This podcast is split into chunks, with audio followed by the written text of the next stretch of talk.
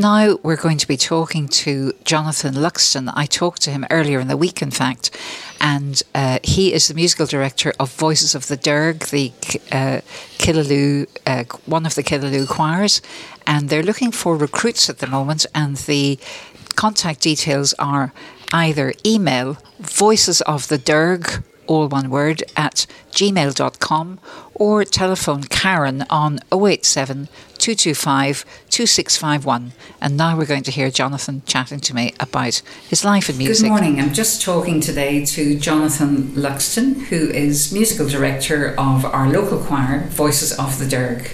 But my goodness, Jonathan, what an interesting pedigree you have in the musical world. Would you like to tell us about it? For instance, I know you're a professional French horn player working on a freelance basis these days, but that you've a long and distinguished career with the Gulbenkian Orchestra in Lisbon for, I think, about 31 years you were based mm-hmm. there. But very early in life, you picked up a coach horn when you were five, and that started your whole musical journey. Would you like to give us a glimpse of how it developed from there? Well, yes, thank you. It was for the opportunity to talk. Um, it was, um, yes, a very young age, and my parents encouraged me to play instruments. And the coach horn I played, we had hanging on our lounge, and I used to play around with that. And then my a friend of my parents suggested that I play the trumpet. So I played the trumpet, which I really enjoyed and I would go out with the choirs doing carol singing and playing the carols for the choirs, which I remember doing at the age of nine and ten, which I loved. And then when I was 12, I went on to the French horn. And the French horn obviously seemed to me my instrument. I played in the local county orchestras and then eventually went to the Royal Academy of Music. From the Royal Academy of Music, I taught as a peripatetic teacher in Kent Music School before accepting the job at the age of 24 to go to play principal horn in the Gulbenkian Orchestra in Lisbon, as you said. And so, yes, and I was there for the next 30, nearly 35 years. So, My goodness, wonderful. And did you feel when you were in Portugal then, were you, did you become a citizen or anything like that, or did you think about that? Uh, that's a very sticky question oh. because I didn't, I never felt that England would ever leave the, uh, the European Union. And so I didn't bother with my uh, my citizenship. I could have got citizenship. I was I taught at university as well, and I could have so I could have easily got my citizenship, but I didn't bother because I didn't feel I needed to, as we were all in the European community together. However, well, yes, life plays a lot of tricks, doesn't it? It does. Yeah. So, when you were leaving Portugal, then was it a job opportunity that took you away from it, or just a, a change in how you were living your life and wanting to move to somewhere else? Or? Yes, I, I felt I needed a change. I wanted to play the horn a little bit more, and when we moved here to Killaloe, I had those opportunities, and I did a little bit of teaching here, and then the opportunities to start playing came in because I knew people and I could freelance here.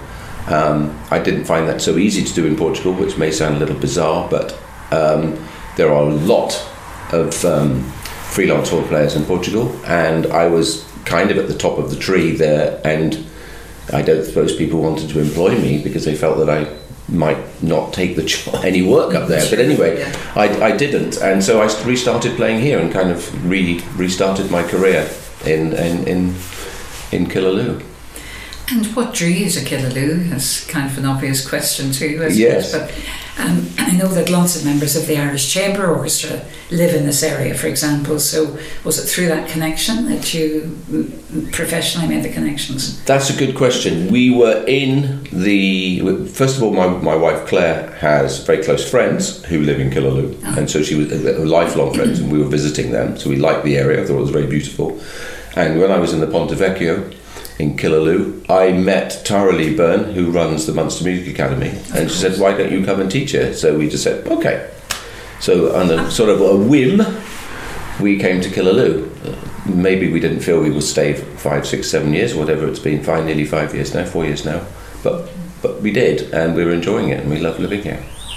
Well, that's really interesting. Um, I know Ponte Vecchio is a great melting pot, and lots of people meet there, and lots of new things develop from it. Yes, so it's a great spot.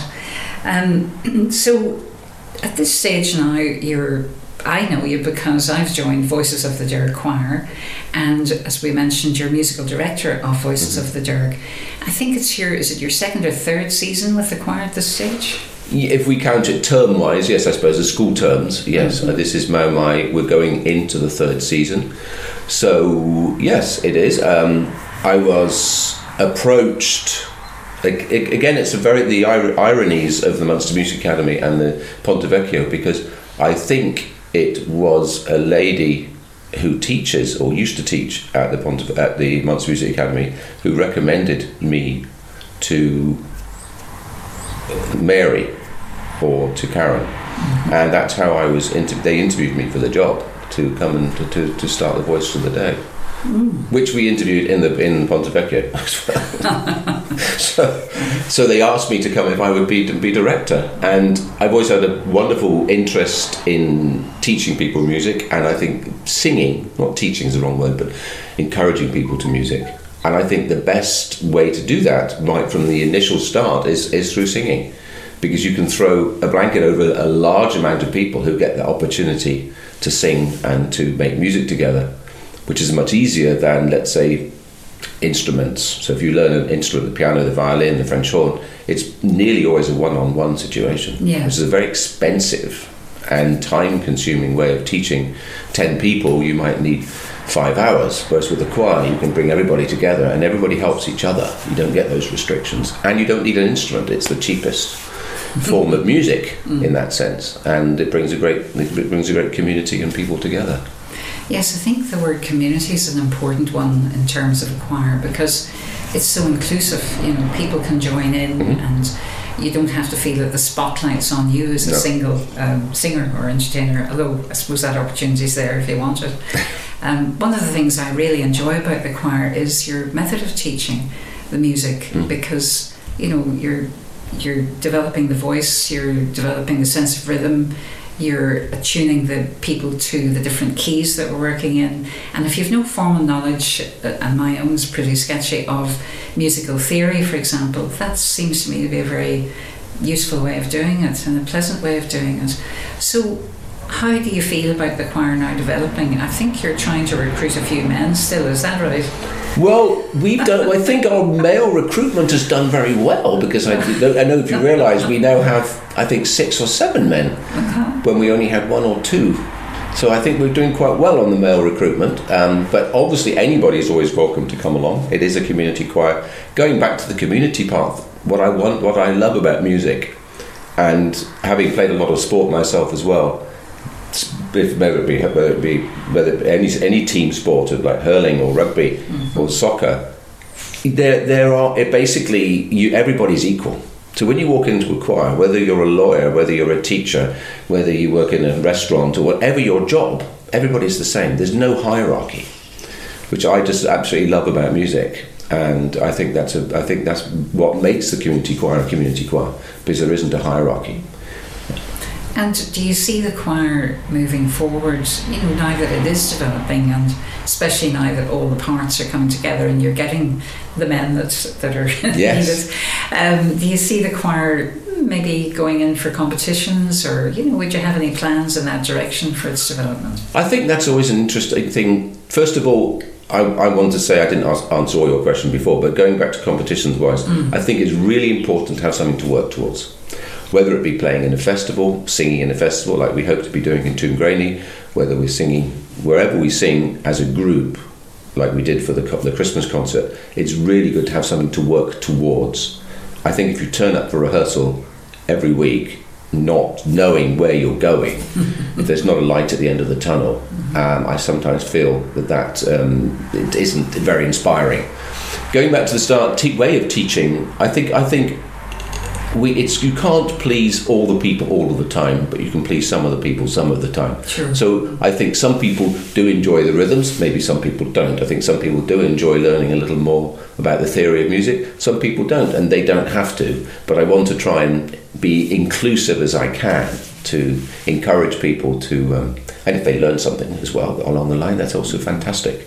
But I, lastly, on this, on the on the the way the choir is developing, I'm sorry to keep talking, but is I think the choir now learns pieces about 10 times faster than they did in September when I started.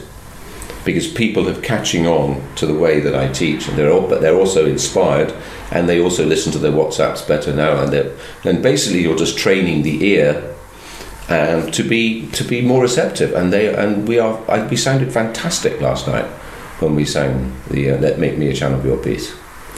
Yeah, and I think it's terrific as well that you can be singing a piece that you think you've known for years, but you've been singing it at the wrong tempo, or you've had that wee note there that's not right, and you suddenly discover it when you're in the bigger picture kind of thing, you know, because the harmonies need to Yes. match up. So, Yes, that's an interesting one. I suppose if you have we have we are 40 people in the choir, 35, 40. Hmm. If you have 40 people who all have their own interpretation of a piece, it can cause quite a lot of chaos. So I'm in it, maybe it's my very sort of maybe even too rigid classical music upbringing, but I do believe we should try to, to sing what is written in front of us.